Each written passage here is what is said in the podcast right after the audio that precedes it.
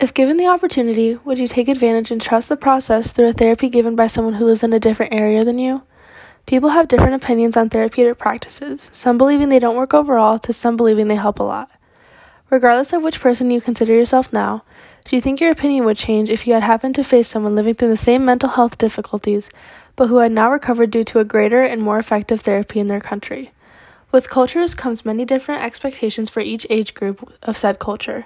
With this being said, do, pe- do different cultures go through more mental issues due to different expectations or norms?